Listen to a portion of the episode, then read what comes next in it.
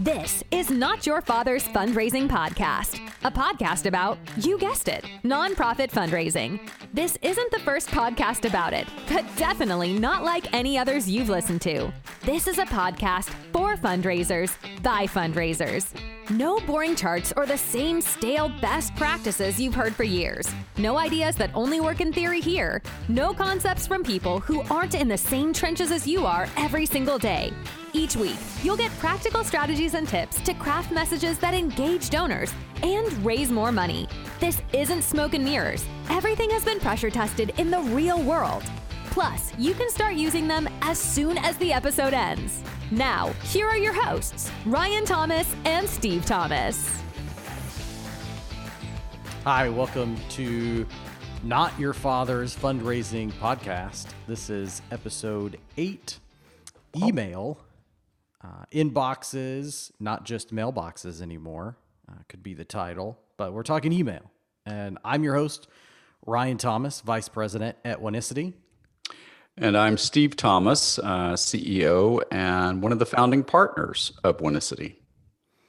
If you're paying close attention and keeping score at home, uh, you probably noticed that we share a last name, and hopefully that means that the name of the podcast makes either a little more sense, is a little funnier, or uh, maybe even just has you know three layers deeper of meaning to you as you're uh, listening or watching on your commute and we uh, both work at Oneicity, and uh, that's spelled O N E I C I T Y. Uh, but if you're Googling, get close. Google will take care of the rest.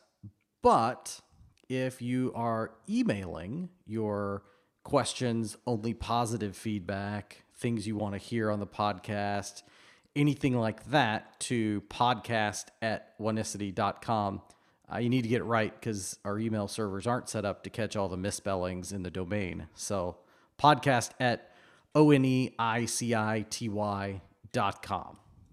And we're a boutique ad agency focused primarily on nonprofits, uh, marketing and fundraising with our partners. And uh, we do some for profit work, but the nonprofit work is really what gets us out of bed.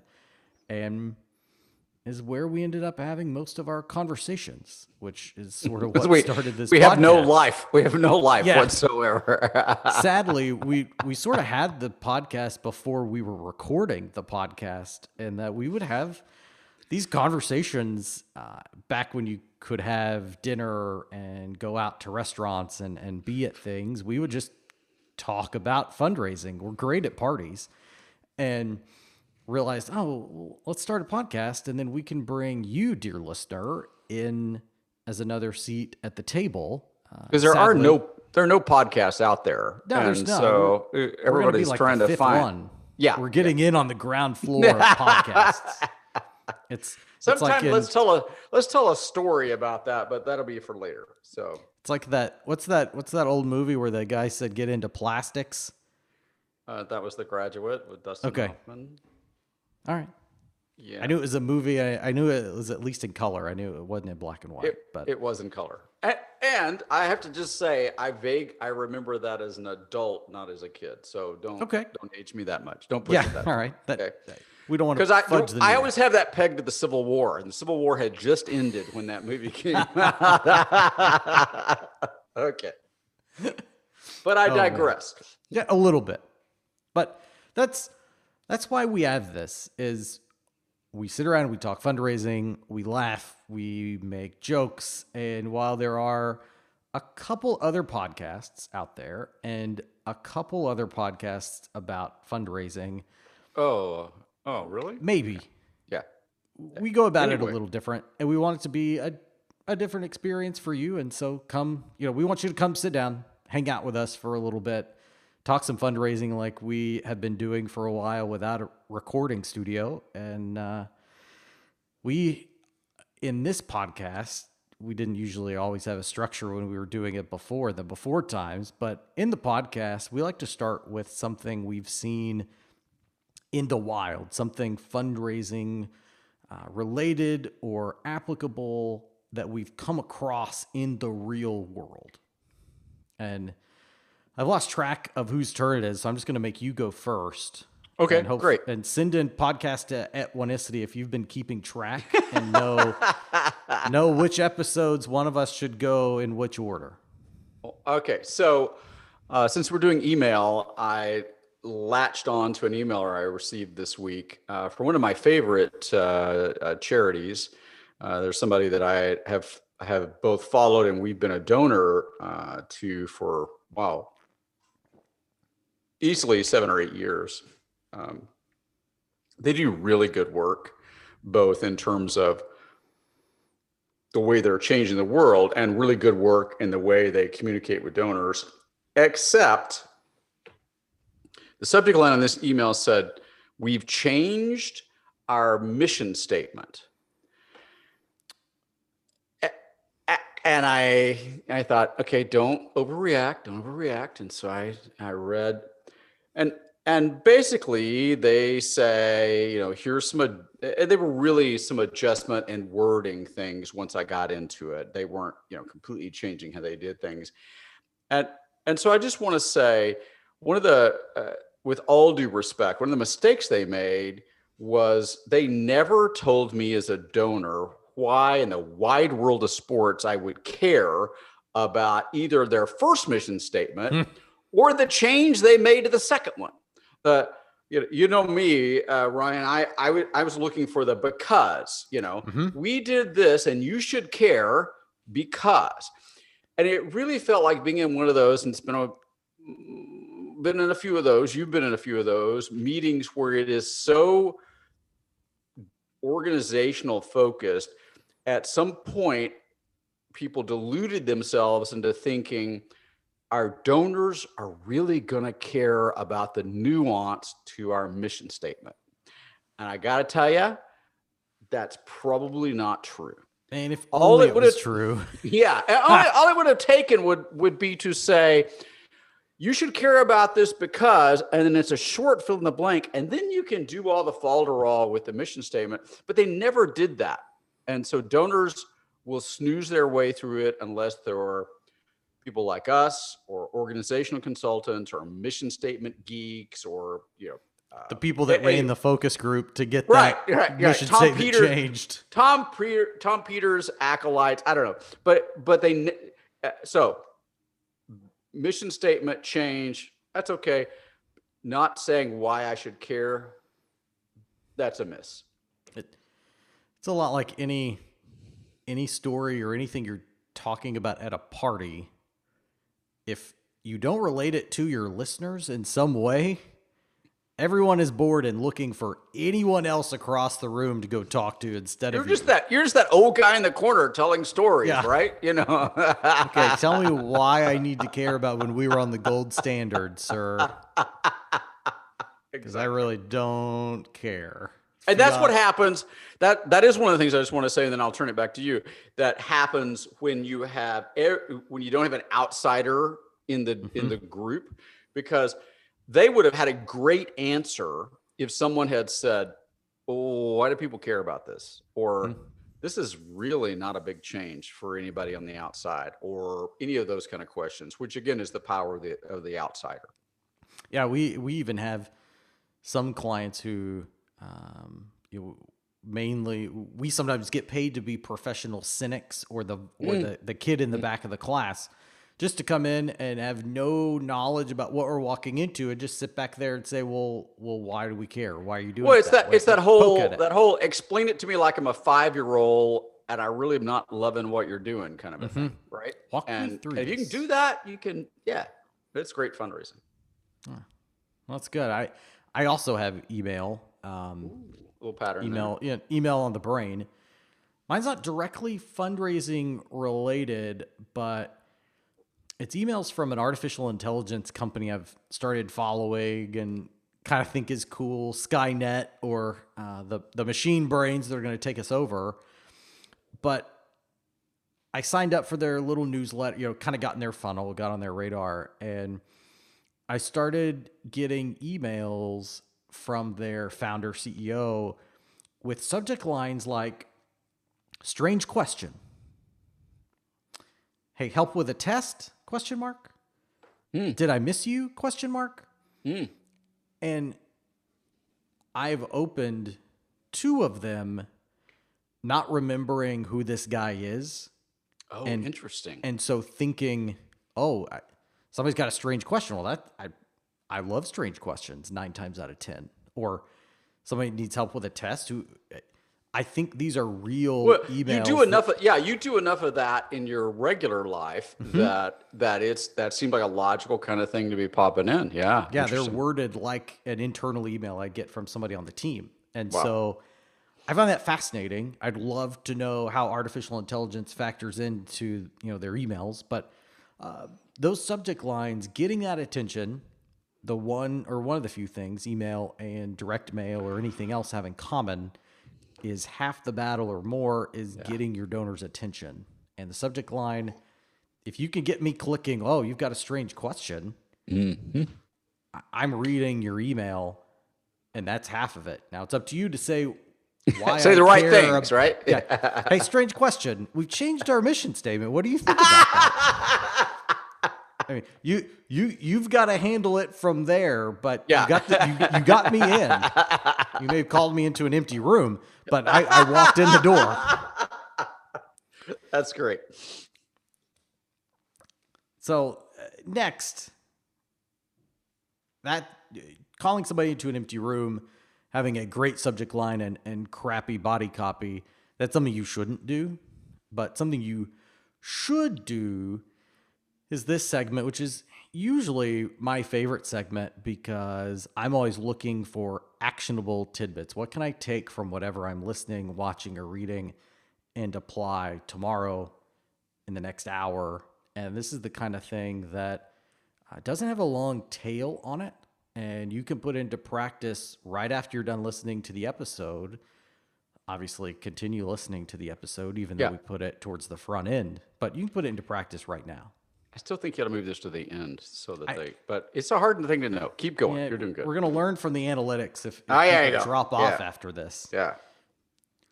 So my mine is about testing. Ironically, So this is this is the this is sort of the you should be doing segment, right? If you're Okay. not doing it, you ought to be doing it. And a lot Gotcha. of people will be doing these things. And if so, this is a pat on the back. Uh, clip this or hit pause so that everyone in your organization who gave you crap about wanting to put this in place can hear, hey, we should be doing this. Oh, wait, we are. And it's because of me. You're welcome. Uh, you, can, you can get some kudos around the office.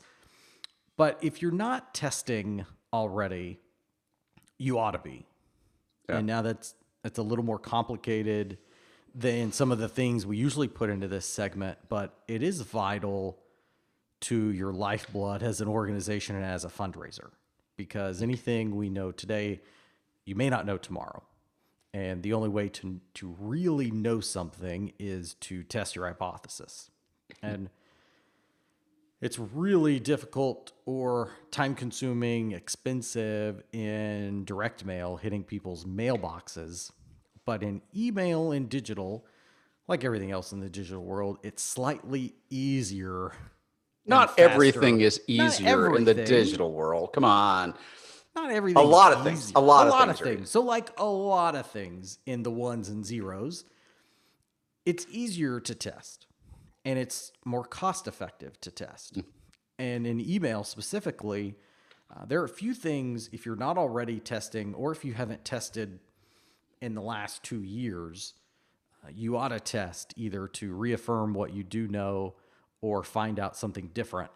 Uh, you got to test highish and lowish design. And what I mean by that is design that looks like an artist was involved in creating this email with maybe a really cool, captivating image up top with your logo and some copy on some of the, the space out to the side of your image, um, you know, font color differences, things like that versus an email that really just looks like the sender, your CEO, executive director, whoever it is, sat down and just banged this thing out and sent it. Yeah. And oftentimes you're going to find one versus the other. And I always like changing things up. So even if you see one working better, sprinkle in the other periodically to get attention. But test that kind of design versus literally no design. And also look at subject lines. So I wouldn't I wouldn't advise everybody to use strange question question mark in your subject lines, but it did get attention. But look at putting in the first name or some sort of hmm. personalization into the subject line. Again, don't do it every time or else it will don't it doesn't have any pop. But that's something you ought to look at doing. You're probably going to find that that works better. And if that does if that does prove to be the case, then your next step is to think about okay, well when when do we want to use this selectively? Just mm-hmm. a separate thing, but at least figure out what works. And then look at pre-header text. The pre-header text is the on your email browser, it's what's going to show below or beside the subject line. So the subject line will say something big and in bold.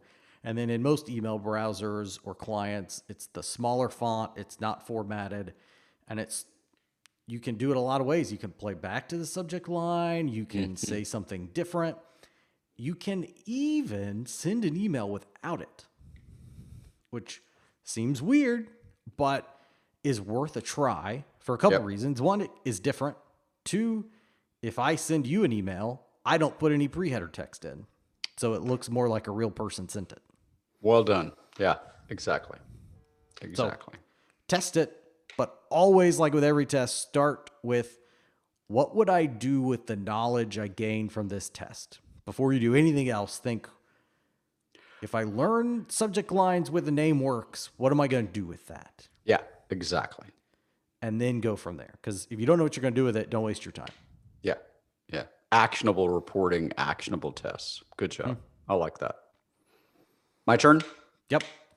I got a letter, and I, I, uh, it's not the important thing is not that it's a letter. Uh, we'll, I assumed at some point we're going to talk about new donor acquisition kits and direct mail and that kind of stuff. Uh, this is clearly a um, a new donor acquisition kit because I'm not a donor to this Meaning you're, organization. you're not a donor to them, never have been. They're Nope. cold calling you through the they mailbox. they just okay uh, and we'll talk about some of the components. This is a really nice uh, direct mail acquisition kit. Uh, but what i like about it is it's four pages of text. Now um, uh, most of our work for most of our clients not exclusively um, we hone in on a, a, a length of, of copy that works, whether it's a newsletter or it's a uh, or an email or in this case a, an actual you know physical letter. The length uh, you will you can read. Um,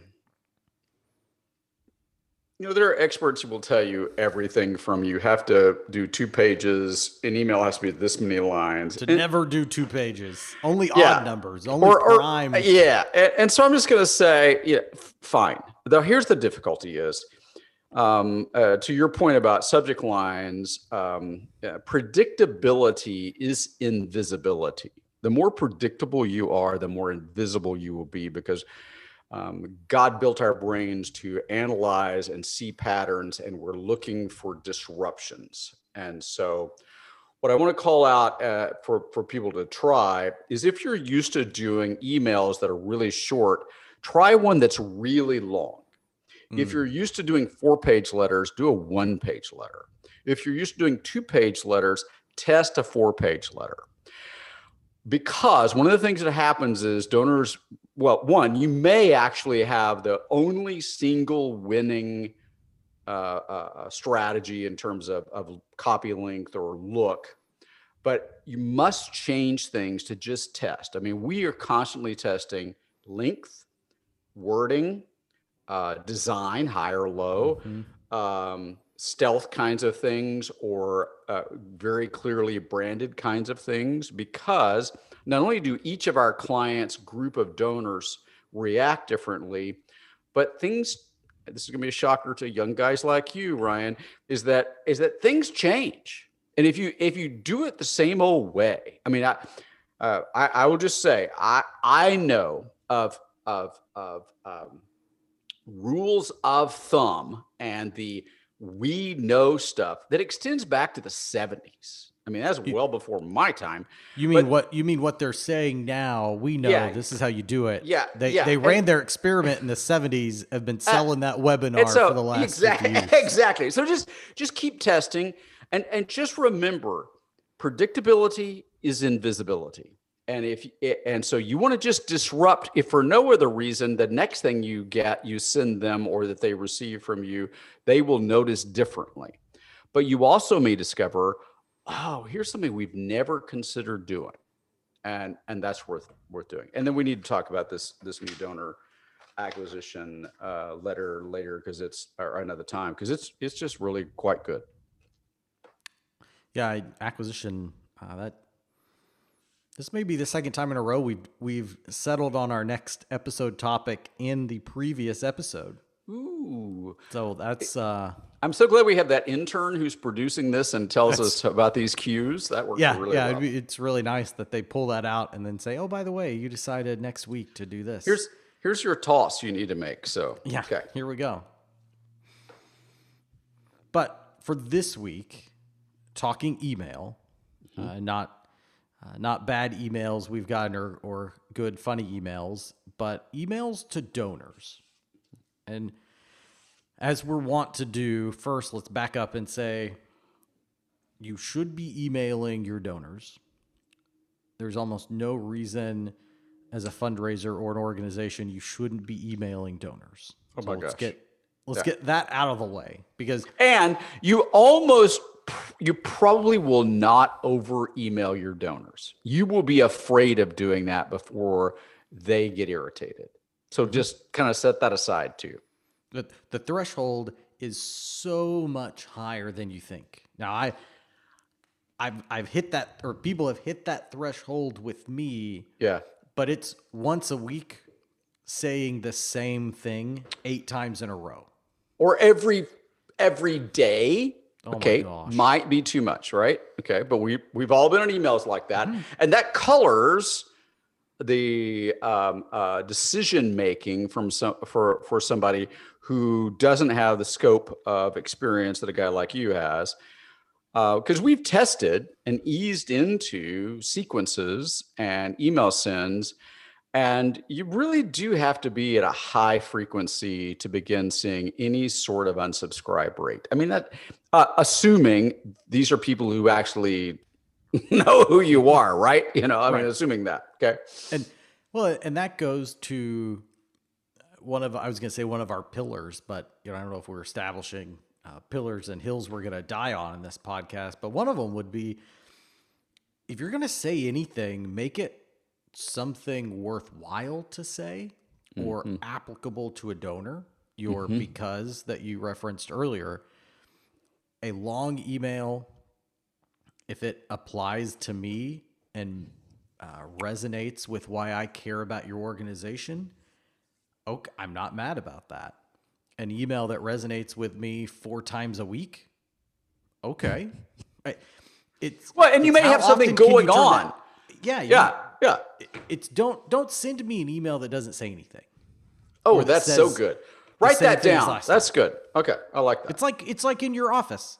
You get mad, I'm sure, when someone sends you an email that isn't isn't worth sending. This either could have waited or uh, this isn't a problem, you know, whatever it is. So just make sure it's worth the donor's time. That's your first self check against sending too many. Yeah. And most of the time they'll complain before they'll unsubscribe. Yeah, yeah, you'll get the feedback, Mm-hmm. and and you'll see your uh, open rates and and various analytics. I won't get into your business. Uh, you'll see that you'll see those change. It, and that's a great segue into okay, so you should be doing it.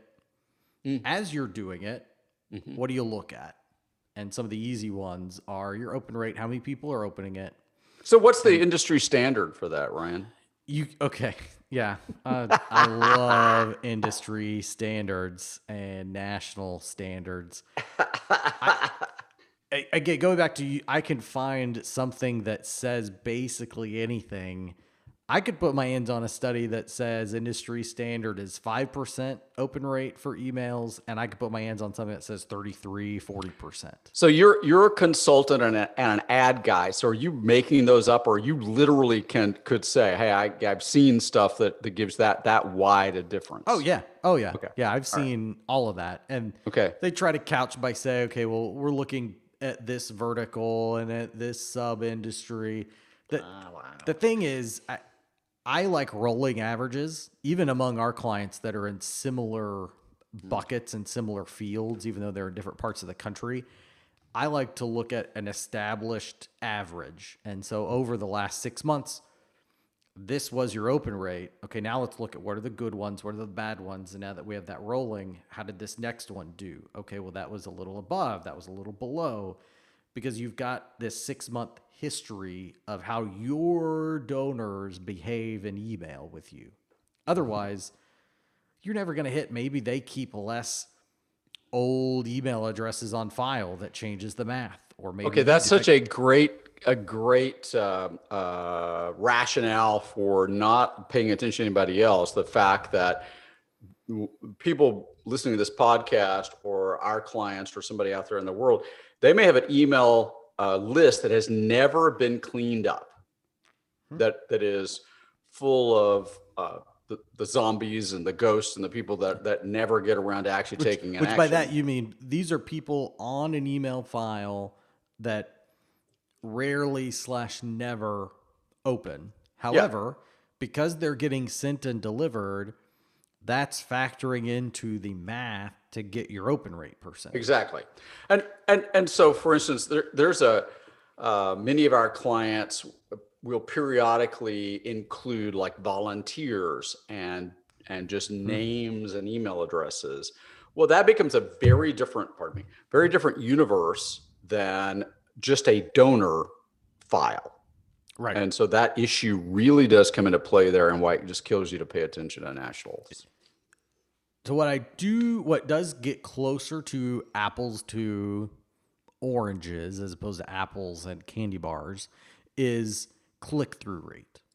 Because click through rate is looking at how many people clicked a link or a button in your email, which means they must have opened it. So it sort of normalizes for different open rates and just says, okay, once you got them in, how many people took your action?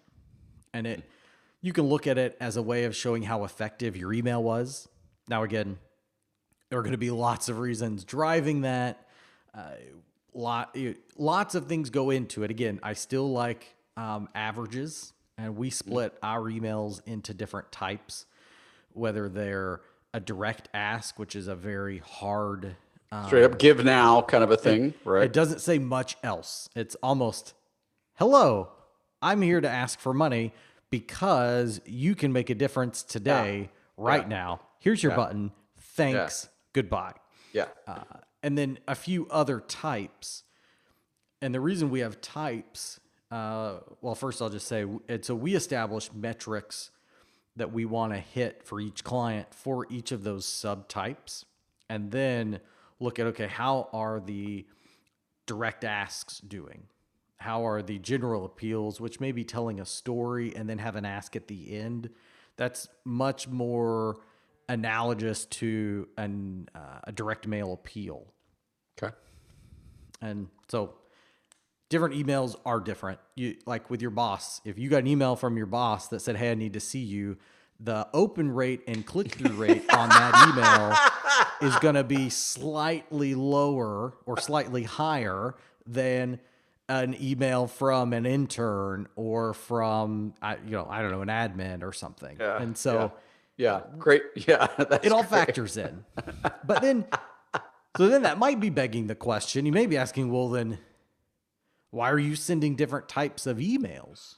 Okay. So the reason we do that, and uh, you probably experience it if you're on somebody's email file, which if you're listening to this, you have to be on somebody's email file. Is email really serves a just an immense purpose in nurturing the relationship that you have with your donor because your donor has to be a relationship. They can't be a transaction. They can't be a line uh, in a database, a field in Excel. They're a person, and you've got to nurture that relationship. If we all have that brother-in-law who's always coming around asking for money, you don't answer his calls or you don't answer the door that often when he comes around because you know it's there. But your friend who you hang out with, you go to barbecues with, he helps you move, you help him do stuff around the yard. If he asks for money because he's in a tight spot, well, that, that's a much easier thing to deal with because there's a relationship there. And in direct mail, it it could be harder or more expensive to send something without an ask because there's literally going to be almost no ROI on it. Yeah. And so Direct. email No direct ROI. direct R yeah, correct. Because in email we've seen well first we will send soft touches which we call emails that don't have a direct ask because I'm a fundraiser I usually hide a give now link in the footer of the email because if somebody if somebody They has- really want to, right? if they've got a hundred bucks burning a hole in their pocket, man, I've got a donation page for them. Absolutely. But for the most part, it's uh, for some of our faith based organizations, it's how can we pray for you or, um, you know, some sort of relational building touch like that. And we've tested because some clients have said, oh, I don't know about doing that because that how's that going to help our bottom line? I mean, you, you want to do that in the fourth quarter? You want to send an email that isn't asking for a donation? crazy talk. Uh, yeah. That makes it feel weird. And so we did a test, oh, early on in my time of donors getting emails. And then for the subset, we tossed in a soft touch before some other asks. And the donors who got the soft touch, that group gave more, gave more often. Almost every metric we looked at was much higher than the group who only got the ask email section. Wow, what a concept that that telling building a relationship with a donor and connecting a donor with some of the details of the cause might hmm. impact income. I mean, it's weird. It, It's- it's yeah. almost like donors are people. Almost. I, I mean, don't not go quite. too far. Don't go yeah, we far. know they're not, but Yeah. they almost are people. And another thing that's, I don't want to say low hanging fruit because it's talking about donors, but an easy way to nurture and connect because really email can bring in significant amount of significant amounts of money, but the one thing it can do that direct mail kind of can't do is this uh, zero ROI direct touch. But without those, you're not going to keep your donors. I love doing donor anniversaries or birthdays in Oh, yeah. email Yeah. because that is so cheap. But who doesn't love having their birthday recognized? It's really So so play that out. So talk about how that works. so a donor anniversary would be the the date of the first gift. Yeah. Which with some with some of our our clients and and some of the work we've done, we sort of have to fudge that because the data ain't that good. But you can also you know do it as a as a year, not a actual month and day. So whatever data you have that you're confident is right, also knowing most of the time donors aren't going to know if you missed it.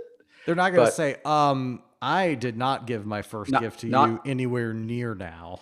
Now that was that was not April 17. I'm pretty sure it was April 20. Now, so but but specificity is a powerful thing, and so depending on how your your data situation is, that's a beautiful thing to do, particularly if you connect that to the difference the donor made, not your budget. Right? Hmm. We It's made not. budget 12 years in a row because of your giving. Ah, ah, ah. Just don't wanna do Nobody gets excited about that. But well, getting the CFO does, but well, yeah, yeah, but he's he- don't let him send these emails. That's does that another that's another pro tip. but you you get excited about an email that says, you know, Steve, you you gave your first gift to us in 1995 and I was just sitting, I was walking through the halls and I saw one of our classes meeting. And I just thought of all the lives that are changing today and all the lives that have been changed because of your partnership. And Yeah. this isn't your birthday. It's not my birthday, but I, this is around the time you gave your first gift to us and started our relationship. And I just wanted to let you know that lives have been changed because of you and they're changing tomorrow because of you. Thank you so much for keeping the people we help and us in, in your thoughts and etc. Beautiful. Yeah. Who doesn't feel good about that? And same Who's going to be birthday. irritated about that? They go unsubscribe. I don't want any more of that stuff. you I, you probably if you look at a big enough sample you'll get an unsubscribe and Okay. it's yeah. hilarious. Well, someone will complain about anything. Yeah, well, and, and one of the things I think is so powerful about that is then when you follow it with the inevitable ask, where you Mm-hmm. are you are making a direct ask, you're not coming in cold.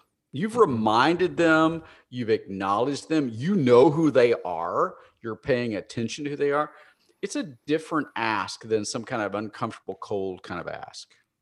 because two weeks ago you reminded them why they first started this relationship with you Oh yeah. and so now oh yeah. now here we are and anniversaries are effective because let's just let's all agree listener you're not here so you can't disagree that that works sending an anniversary email in front of an ask is effective Very much so. all of your donors have given at various parts of the year. So just by adopting this one strategy, mm-hmm. you've got this effective sub strategy happening, you know, every week or all periodically through the year, which means you're not stacking your best hitter or your best idea at one part of the year. You're seeing it percolate through all 52 weeks. Yeah. Yeah. And and that lets you look for the ebbs and flow in your work mm-hmm. the- and and can can remind the donors of things they have participated in if your if your data supports or if you just want to go broad. And and it's a powerful thing. Good job. Yeah, I like that a lot. I like that a lot. That works. Wow. So there's so much to say in email. Um, the la- the last thing I'll say because we we've camped on Oh, really? for a while. And- Really, this well, is the last thing you're going to say. I mean, the last thing I'll say about email, maybe in this. Oh, no way. You're going to come back. I got stuff I got stuff to talk about. You'll come in on. Oh, So this, is, this is great. So the last Okay. thing I will say is when, and this, oh, this is such a pet peeve of mine. When you send an email to a donor asking for a gift or donation, link that button or that call to uh. action, that hyperlink to the page where they can give that gift or donation. At the point where they have clicked saying, Yes, I will give a, a backpack to a kid for back to school, they don't need to go to a page talking about the benefits of the backpack and why they should give a backpack, even if, and I've had I've had this pushback, even well, the donate button is at the very top. They'll see that. it. It'll all be fine. Well, then ah. why did you even put a link in the email then? Yeah. in an email, think about it as I have asked you for money. You've said, Yeah, I'll give you some money. You shut up and don't keep talking at that point. Get out of the way. Let them let let them give the gift. Let them do the fun thing they want to do because donors enjoy giving backpacks or helping. Oh, that's or yeah, and I think that is such a powerful thing to say is that donors are. This is not extortion. Donors want to do this, so that your your line about get out of the way is so perfect. Just let them let them do what they what is on their hearts. Let them step into this thing they want to make a difference with. Ah, that's so beautiful. I like Because how many how many times, at least I have in this uh, pandemic stay at home time, abandoned a food shopping takeout cart because the checkout experience is forcing me to sign up for their their club with an email or log in with one. It's just like I don't want to eat here that bad. I'm gonna go do something else for food. And that's for food. That's for delicious Chinese food. So when we get to the you should be doing segment, uh, I've got something that connects very well with that. So that's another story. okay. Okay. All right. So uh, since you're not going to talk anymore, Nope, Uh, I'm it- done. you've tur- you turned it over to me, right? So Yeah. I, a couple of things I want to say about about email and um, you and others on the team have sort of painted me as mm, let's call it older. I do make my Civil War jokes, but I one of the things I want to say is I understand a couple of things about email. First, it is an opportunity of extraordinary intimacy with a donor. There are very few times that you communicate with the donor that there are there are different and almost uh, I hate to say no, they're reduced distractions. Email is a place of communication, and I am not probably uh, also cooking dinner. I'm also probably not doing a variety of things that might Mm. happen with direct mail, trying to get the dog to come in or whatever else. In email, I am actually looking and reading communications. I'm expecting you to communicate with me. I'm if I click on your email or your subject line because of how good it is, I want to know what is this about. What's in here? Um, yeah, capitalize on the intimacy of that inbox and think over and over again. I have this chance to talk very directly with fewer distractions to to my donor. And I and I encourage you to think donor, not donors. Um, then then it becomes a, a marvelous opportunity to communicate not just about uh, ringing the ATM and getting to give gifts. Second thing I will say is um, having yeah, again old guy um, uh, having uh, grown up doing fundraising and testing in the days before email was a was a force. Um, uh, testing that comes out of direct mail, the direct response world is is rigorous. It's beautiful. The good stuff works because of how expensive the the pieces are. Email gives you uh, the ability to test live. I mean, um, uh, uh, for the for our clients, we often are testing subject line, you know, two subject lines. Mm. Um, I, for for one client I can recall, we're testing time of send, where there's Yep. Some groups sending this way, some groups sending this way, and that doesn't even get into the creative and some of the other technical things you can test. It doesn't really cost anything to test. You can't test every email. I don't think that's wise personally, because I think that just distracts you. But I do think you need to think about testing. Here's something to add to the list, Ryan, if we want to talk about someday is how do you test? Because random tests are worse than no tests. So Mhm. you, you really have to think through the test, but but you will have that opportunity. Uh, last thing I will say is to your point about creative, what what it looks like arriving in the inbox. One, one of the things that I, that I know you have have um, uh, helped our clients and and people we we coach understand is not everybody is looking at your email under optimum conditions. what? it's shocking. I admit what? And in fact, a frightening number of people have images turned off, and so they're not even going to see that lovely uh, photo you picked or the art box you know the intern made. But they're I, going to see but a- I spent I spent four rounds of revisions yeah, internally exactly. on that. but they're just going to box. see a Come little X that says images. You know, click here for to to download Aw. images. Yeah. So you need to you need to encompass that in your strategy and planning, and it's and it's easy. And and again, the software and the tools really make it so not simple. I won't say that, but it is easy. Once you figure out the technical parts, you can begin driving very sophisticated techniques. And what I want to say to people who are and, and a lot of our uh, listeners and clients are smaller nonprofits and ministries. This is where you begin to shift it where you are more competitive with the big guys. Because what the big guys do is they spend a lot of money and a lot of resources to look like they know about the donor. You actually know your donors. They're spending money to look small. Exactly. Exactly. You are. sm- That's that's taking the. Uh, so you're a David and they're a Goliath. Oh I wait, like that. It's kind of good to be a David sometimes. It is very good to be a David. So tho- those would be the simple things I I would I would uh, tag on to, to to what you had said about email. but again, so just to summarize, you ought to be emailing. If you're not, that's a huge mistake. If anybody comes at you to protest that you should that we shouldn't be doing email to donors, No one's going to say that. They're going to say, we, if you email like twice a year, that's too many. Yeah, it we shouldn't be doing a robust email nobody- or campaign. Nobody wants to hear from us. They don't care. They really don't. or they only they want to hear from us in direct mail that's where Yeah. that's where we've that's where our significant income has come from Yeah. so that's where we need that's where it's going to stay and that you can't have a healthy and nurtured donor relationship without email and if you don't have a healthy and nurtured donor relationship you're in big trouble maybe not this year but definitely next year In the first part of next year. Yeah, the first quarter. Because you didn't send you didn't send your uh, New Year's New Year's Eve or ringing in 2022 email. You, you didn't update your mission statement to your That's donors. right.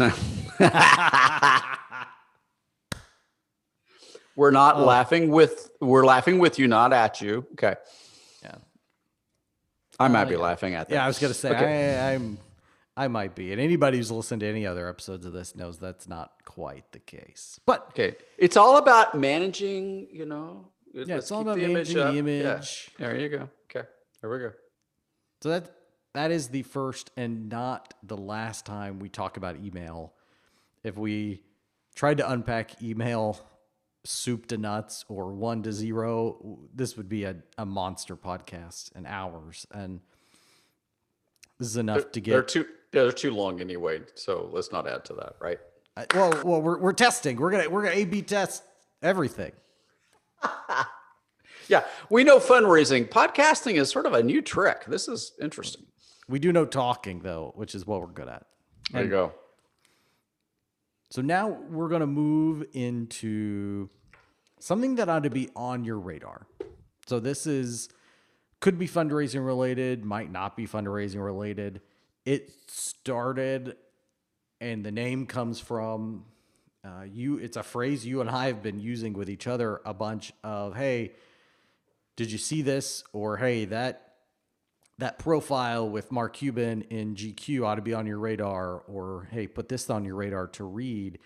It's not stop down everything and check out now, but just keep on your radar, put it in your save to read later folder. Think about it. Yeah. And mine, um, I was going to bring something, but then I realized I don't want to endorse just one of these because there's really no wrong one to purchase or get. But it's a any of the mini write something today or 365 writing prompts. Oh, They're books, journals that have a writing prompt, and then the good ones also have a space for you to write in that page. Just a prompt every day. And not because you are in training to be a Nobel Prize winning poet or you're the next Jack Kerouac, but Ooh, fundraising. nice, nice old reference there. that was. I good. can play old guy as well. Yeah, Now, I don't know. good. I don't know which division he fought in in the Civil War, but I I do know he was around. I think I don't. I think he drove around in a jalopy kind of car with the with the hand crank on the front. But okay, not all of them are going to land. I mean, Yeah, it was good. this is I- this is this is what we edit out in post. But You've told me fundraising, You're not doing anything in post. It's just straight up. So well, the- I mean, are we editing? It didn't this? get edited out. The, the Okay. listener knows clearly we are not editing anything out. In Gotcha. Post. Gotcha. Uh, anyway, But in fundraising, everything is about words, and even at an event, that is written communication at some part of the process, whether it's the script for the ask, the invites. Fundraising could work without design, but it could not work without writing. And the better writer you are, or even the more comfortable, I don't want to say better, let's just say the more comfortable you are as a writer, the mm-hmm. better you will be at either creating fundraising copy, reviewing fundraising copy, planning fundraising messaging, all of that. And uh, takes five. Once after you do it a few times, you can knock this into a five or six minute process to read a prompt, fill up the lines on the page. You don't have to finish that thought. You don't have to finish that story. Just get in the habit of being able to put down 8, 10, 12 lines like that, just like clockwork. And you will see the benefits pretty quickly. It's like doing a new exercise. That muscle will start to build, and you'll be able to find better ways to say things in copy, or when something needs to happen quickly, you'll be able to turn around a bunch of copy really quick um, in a tight spot. I like that. Yeah. So And, I, I'll say, I'll say one of the things I have told um, young guns like you that I have, and you, you've heard me say this, so I'm, s- I'm saying this actually to our to the listeners, is writing is the skill everyone needs. Whether even if you're a technology geek, if you only do ones and zeros, whatever, you still end up needing to communicate in words. And the better you are, and the more influential and persuasive you are in your words, the better your work life will be. Period. And if you could do that faster, I, who has who among us hasn't sat composing an email Ah!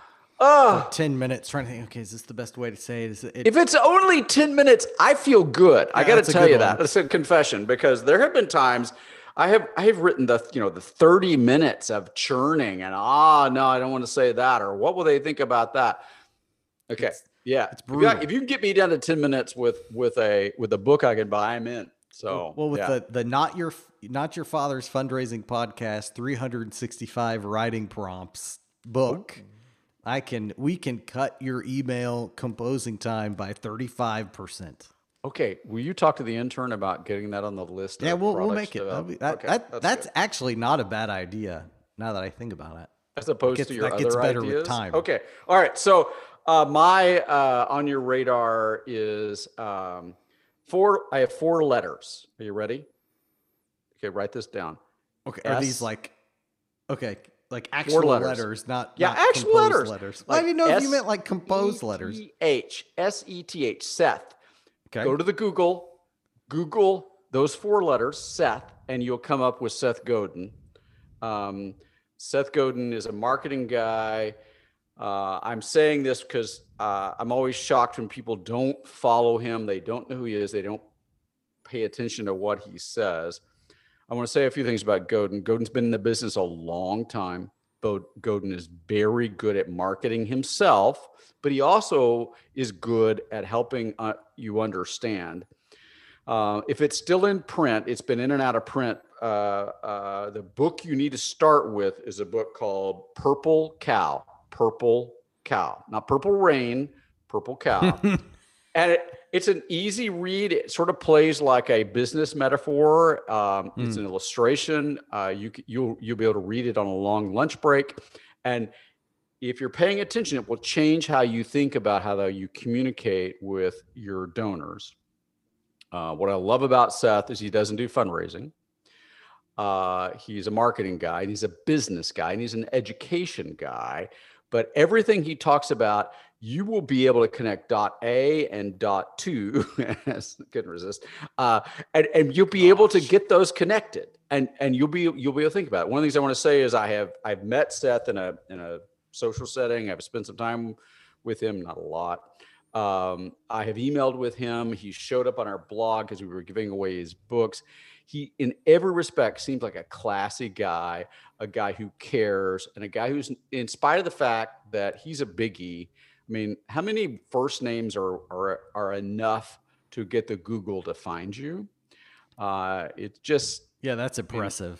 as a as a guy who has Steve Thomas is one of the most boring names in the world. Ryan Thomas, sorry, It's my not fault. helpful, but No, it's it's about this. You know, it's about the same. Seth is. You go to the Google, enter Seth, click the button. You'll see Seth Godin. Uh, he is worth following. He, by all of my understanding, he's a good guy. He paid attention as we were forming the company and as we were we were kind of getting started. He was was helpful. He was kind. Uh, and was one, the guy who said, "Hey, I'm going to be in Seattle. Come over. Let's, you know, let's. Let, I'd like to meet you." Who I was nobody.